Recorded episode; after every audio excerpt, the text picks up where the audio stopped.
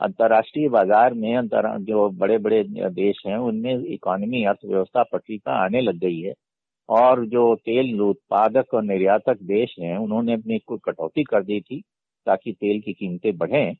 तो अब वो कीमतें जो 20 डॉलर से 30 डॉलर के बीच में आ गई थी दो तीन महीने तक वो फिर बीस से तीस डॉलर क्रूड ऑयल की कीमत प्रति बैरल जो आ गई थी वो फिर अब बढ़ के आ गई है। पहले तो चालीस पैंतालीस के बीच में रही दो दो, दो महीने। अब वो पचास से ऊपर आ गई है और इस समय करीब पचपन, छप्पन डॉलर प्रति बैरल हो गई है। पेट्रोल डीजल की बढ़ती कीमतों पर ये कहना है एस सी त्रिपाठी का, जो पूर्व ऑयल और पेट्रोलियम सचिव हैं। नमस्कार, आज है शनिवार 16 जनवरी और आप सुन रहे हैं डेली न्यूज़ कास्ट पूरी बात सुनते हैं कुछ देर में। उससे पहले एक नज़र इस वक्त की बड़ी खबरों पर। आज से पूरे देश में कोरोना टीकाकरण की शुरुआत। अफवाहों की रोकथाम के लिए बना कंट्रोल रूम स्वास्थ्य मंत्री हर्षवर्धन बोले, अब कोरोना का अंत करीब। इस बीच दुनिया भर में महामारी से मरने वालों की संख्या 20 लाख के पार पहुँची। सरकार और किसान संगठनों के बीच गतिरोध बरकरार। कृषि मंत्री नरेंद्र तोमर ने कहा, हमने कई मांगे मानी। आंदोलनकारी भी दिखाएँ कुछ नरमी। वहीं किसानों ने तीनों कानून रद्द करने की मांग दोहराई। इस बीच शुक्रवार को टीकरी बॉर्डर पर दो किसानों की मौत। नीदरलैंड्स में सियासी भूचाल। भ्रष्टाचार के आरोपों से घिरी सरकार ने दिया इस्तीफा। उधर भारी फजीहत के बाद बैकफुट पर व्हाट्सएप।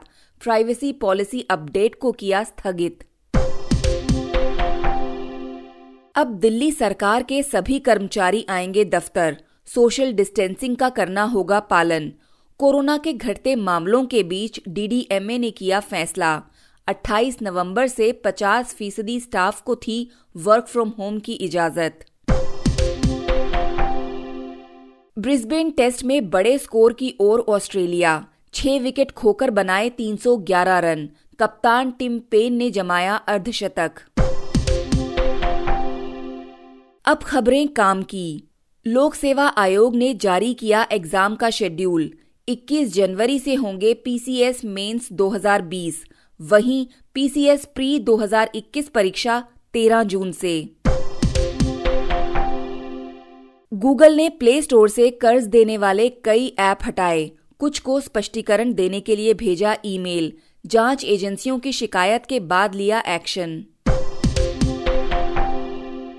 आज का सबसे बड़ा न्यूज़ पॉइंट है पेट्रोल डीजल की बढ़ती कीमतें। पूरी तस्वीर समझने के लिए पूर्व ऑयल और पेट्रोलियम सचिव एस सी त्रिपाठी से बात की हमारे सहयोगी अक्षय शुक्ला ने। देश में तेल की कीमतें आसमान छू रही हैं। दिल्ली में पेट्रोल के दाम अब तक के उच्चतम स्तर पर पहुँच गए हैं। यहाँ एक लीटर पेट्रोल लगभग पिचासी रुपए हो गया तो वहीं मुंबई में इक्यानवे रुपए के पार कर गया। डीजल के दाम भी दोनों शहरों में पिछहत्तर और बयासी रुपए के करीब पहुँच गए। सुशील त्रिपाठी जी, तेल के दामों में इस बेतहाशा बढ़ोतरी की वजह क्या है आखिर? देखिए, तेल के दामों में जो है, वो तीन चार उसके कंपोनेंट्स हैं, उनका मैं आपको हवाला दे रहा हूँ। उसमें जोड़ लीजिए कैसे उसका दाम है। सबसे पहली बात तो ये है कि जो क्रूड ऑयल से पेट्रोल और डीजल बनाने में वो रिफाइनरी पर क्या दाम कॉस्ट ऑफ़ प्रोडक्शन क्या है रिफाइनरी गेट पर हम्म। डीजल और पेट्रोल की क्या कीमत होनी चाहिए तो वो निर्भर करती है क्रूड ऑयल पर की कीमत पर और दूसरी निर्भर करती है कि रिफाइनरी कितनी एफिशिएंट है उदाहरण के लिए अभी जो 55 से 60 डॉलर प्रति बैरल अगर क्रूड ऑयल की कीमत है तो आज के दिन जो है डॉलर और रुपए का रेट लेते हुए रिफाइनरी गेट पर 30 से 32 रुपए प्रति लीटर इसकी कीमत होनी चाहिए। डिपेंड करता है रिफाइनरी कितनी अच्छी है। अच्छी रिफाइनरी है तो तीस से और कम भी हो सकता है और अगर बहुत पुरानी रिफाइनरी है तो बत्तीस से ज़्यादा पैंतीस तक हो सकता है। अब आप इस पर आइए सेंट्रल एक्साइज लीजिए। सेंट्रल एक्साइज जो है वो पेट्रोल पर तैंतीस रुपए प्रति लीटर है और डीजल पर बत्तीस रुपए प्रति लीटर है। तो उसे जोड़ लीजिए। तो हो जाता है करीब चौसठ, पैंसठ रुपए। अब उस पर जो है एड वेलोरम टैक्स लगाती है स्टेट गवर्नमेंट वो वैट है। तो उनका भी जो वैट है वो चूँकि परसेंटेज में है तो कहीं पंद्रह परसेंट है, कहीं बीस परसेंट है, कहीं तीस परसेंट है। महाराष्ट्र में उस पर उन्होंने कोई और सेस भी लगा दिया तो वहाँ सबसे ज़्यादा चालीस पैंतालीस, पचास परसेंट तक चला जाता है। तो अब चौसठ रुपए पर, चौसठ, पैंसठ रुपए पर अगर पंद्रह रुपए है वैट तो अस्सी रुपए हो गया। साढ़े तीन रुपए जो है, वो लगते हैं डीलर का कमीशन पेट्रोल पर और ढाई रुपए प्रति लीटर लगता है डीजल का कमीशन। जहाँ तक डीजल की बात है, कुछ राज्यों ने इसमें टैक्स कम किया है तो इसलिए डीजल की कीमत उन राज्यों में थोड़ी कम है। अब ये जो केंद्र सरकार की एक्साइज ड्यूटी है, ये इसका मैं आपको थोड़ा विवरण दे दूँ कि कैसे बढ़ी है। मार्च में ये डीजल पर तीन रुपए प्रति लीटर थी और पेट्रोल पर ये साढ़े दस ग्यारह रुपए प्रति लीटर थी। उसके बाद चूँकि क्रूड ऑयल की कीमतें काफ़ी घटने लगी थी, मार्च 2014 की मैं बात बता रहा हूँ, मार्च 2014 में क्रूड ऑयल कीमत थी करीब 104 डॉलर प्रति लीटर, प्रति बैरल। तो उस समय डीजल पर एक्साइज ड्यूटी तीन रुपए प्रति लीटर थी और पेट्रोल पर साढ़े दस ग्यारह रुपए प्रति लीटर थी।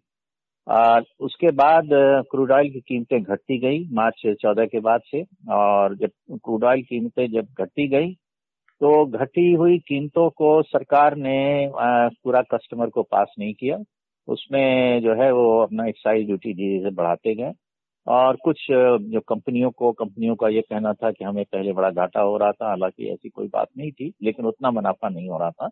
तो कुछ कंपनियों को भी इसमें थोड़ा सा लाभ दिया और डीलर के कमीशन भी कुछ बढ़ाए।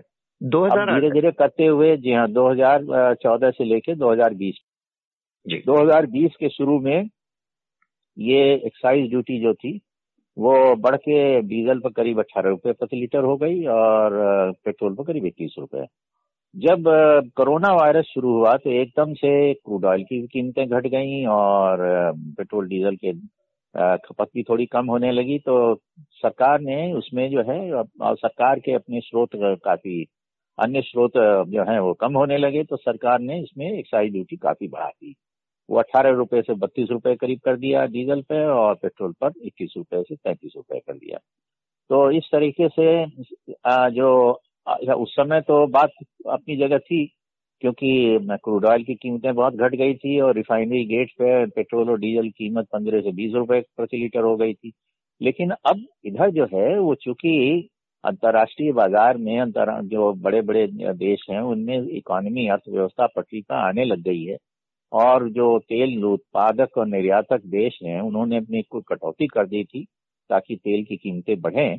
तो अब वो कीमतें जो 20 डॉलर से 30 डॉलर के बीच में आ गई थी दो तीन महीने तक वो फिर बीस से तीस डॉलर क्रूड ऑयल की कीमत प्रति बैरल जो आ गई थी वो फिर अब बढ़ के आ गई है। पहले तो 40 पैंतालीस के बीच में रही दो दो, दो महीने। अब वो पचास से ऊपर आ गई है और इस समय करीब पचपन छप्पन डॉलर प्रति बैरल हो गई है। जी। तो इस वजह से अब अगर इन्होंने टैक्सेस घटाए नहीं तो दाम बढ़ते जाएँगे। जी तो, तो सवाल यही कि टैक्स क्यों नहीं घटा रहे? 2018 में जब इसी तरह दाम बढ़ते चले गए थे तो सरकार ने एक्साइज ड्यूटी घटाई थी सरकारी तेल कंपनियों ने भी दाम कर दिए थे लेकिन अब सरकार ऐसा नहीं कर रही। हाँ, क्या आम लोगों की कीमत हाँ, पर सरकारी खजाने की हालत ठीक करने का तरीका सही है या कोई और रास्ता हाँ, देखिए देखिए ऐसा है कि जैसे 2014 में मैंने बताया कि तीन रुपए और दस साढ़े दस रुपए तक हो गया था क्योंकि उस समय क्रूड ऑयल की कीमत बढ़ गई थी। अब अगर क्रूड ऑयल कीमत बढ़ रही है, लेकिन सरकार दो बातें हैं। एक तो सरकार की आर्थिक स्थिति इस वक्त काफ़ी खराब है। और उनको बाकी टैक्सेस में उनको काफ़ी घटोतरी हुई है। और हालाँकि पिछले महीने में जीएसटी फिर आ गया है 101 लाख पंद्रह हज़ार करोड़ तक आ गया है, जो सबसे अधिक है। तो अब सरकार को चाहिए कि इस टैक्स को कम करें। दूसरी बात यह है कि मैं आपको अपने अनुभव से बता रहा हूँ, मैं बहुत सालों तक वित्त विभाग, भारत सरकार और वित्त विभाग उत्तर प्रदेश में रहा हूँ। ये टैक्स सबसे आसान इसमें ना तो कोई खर्चा होता है कलेक्ट करने में और ना कोई लीकेज होती है। तो ये जैसे अब आपने सौ रुपये कस्टमर से लिए पेट्रोल पंप में कस्टमर ने सौ रुपए दिए तो उसमें रिफाइनरी को, तेल निर्यातक देशों को सब मिला के तो पैंतीस रुपये जाता है। पैंसठ रुपए जो है, वो केंद्र और राज्य सरकार के खजाने में जाता है। और कोई लीकेज नहीं कोई कॉस्ट ऑफ़ कलेक्शन नहीं है, ये जो पेट्रोल पंप हैं, ये पेट्रोल तो देते ही हैं, ये टैक्स कलेक्टर हैं, सबसे बड़े टैक्स कलेक्टर हैं। तो कोई वित्त मंत्री, केंद्र का या राज्य का, वो चाहता ही नहीं है कि इसमें टैक्स को कम किया जाए, जब तक कि दूसरे स्रोतों में उसको बड़ी दिक्कत होती है। वो हज़ारों लाखों करोड़ लोगों को से संपर्क करेगा, तब जा करके इतना पैसा मिलेगा, करोड़ों से संपर्क करने के बाद मिलेगा। यहाँ पाँच, छह, सात की कंपनियाँ हैं, उनके डायरेक्टर फाइनेंस जो है, अपना ले आकर के दे देते हैं इतना पैसा। तो इससे आसान कोई टैक्स कलेक्शन है नहीं। और इसीलिए देखिए, तीन, चार सालों से बात चल रही है कि उसको जीएसटी में लाया जाए, लेकिन कोई जीएसटी में लाने को तैयार नहीं है। क्योंकि जीएसटी में मैक्सिमम रेट जो है, अधिकतम रेट जो है, वो अट्ठाईस परसेंट है। और ये आम आम खपत की चीज़ है ऐसा तो है नहीं है कि नशे की चीज़ है। तो 28 परसेंट और यहाँ जो है टैक्स वो करीब डेढ़ सौ परसेंट दो सौ परसेंट तक चला जाता है। तो ये है स्थिति आपकी। जी लेकिन अगर दाम कम किए जाए तो खपत बढ़ाने में मदद मिलेगी और हमारी इकोनॉमी का आधार कंजम्पशन ही है। ऐसे में आज जब आर्थिक मंदी हाँ, का संकट बना हुआ है, है और देखिए जहाँ तक पेट्रोल की बात है वो तो सारे मध्यम वर्ग जो है, करीब छह सात करोड़ टू व्हीलर हैं, वो सब इसी पे चलते हैं। और ठीक है, कुछ गाड़ियाँ भी चलती हैं, एक करोड़ गाड़ियाँ चलती हैं, वो उच्च वर्ग की होंगी या उच्च मध्यम की होंगी। तो ये अब आम खपत की बात है। दूसरी बात ये है कि डीजल जो है, वो तो सारा पब्लिक ट्रांसपोर्ट से चलता है ट्रेन चलती है, सारी बसें चलती हैं, सारे जो ट्रांसपोर्ट व्हीकल्स हैं ट्रक्स हैं, वो सब चलते हैं। जनरेटर चलते हैं बिजली के लिए एग्रीकल्चर में ट्रैक्टर चलते हैं सारे एग्रीकल्चर इम्प्लीमेंट चलते हैं तो वो तो एक बहुत ही आम खपत की चीज़ है। लेकिन अब सरकार के पास दूसरा कोई साधन ऐसा नहीं है और एक बार सरकार को दिख जाता है कि भाई ये तो अच्छा साधन है इससे मिल रहा है तो इसको बढ़ाते जाते हैं।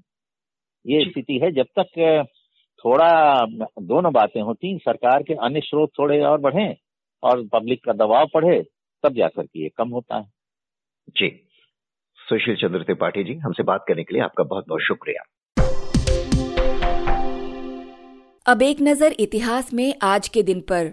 1556 में फिलिप द्वितीय स्पेन के सम्राट बने। 1681 में शिवाजी के पुत्र संभाजी का राज्याभिषेक। 1938 में उपन्यासकार शरद चंद्र चट्टोपाध्याय का निधन। 1943 में इंडोनेशिया के अम्बोन द्वीप पर अमेरिकी वायुसेना का पहला हवाई हमला। उन्नीस सौ बानवे में भारत और ब्रिटेन के बीच प्रत्यर्पण संधि 2003 में कल्पना चावला दूसरी अंतरिक्ष यात्रा पर रवाना। बात करते हैं मौसम की। शीतलहर की चपेट में उत्तर भारत, यूपी, बिहार और दिल्ली समेत सभी राज्यों में कड़ाके की ठंड। अगले 48 घंटों तक सर्दी से राहत मिलने के आसार नहीं। वहीं पहाड़ी राज्यों पर जारी है बर्फबारी। अब बारी सुविचार की। एपीजे अब्दुल कलाम ने कहा था, इंतज़ार करने वालों को उतना ही मिलता है जितना कोशिश करने वाले छोड़ देते हैं। तो ये था आज का डेली न्यूज़ कास्ट जिसे आप सुन रहे थे अपनी दोस्त कोमिका माथुर के साथ। बने रहिए नवभारत गोल्ड पर। धन्यवाद।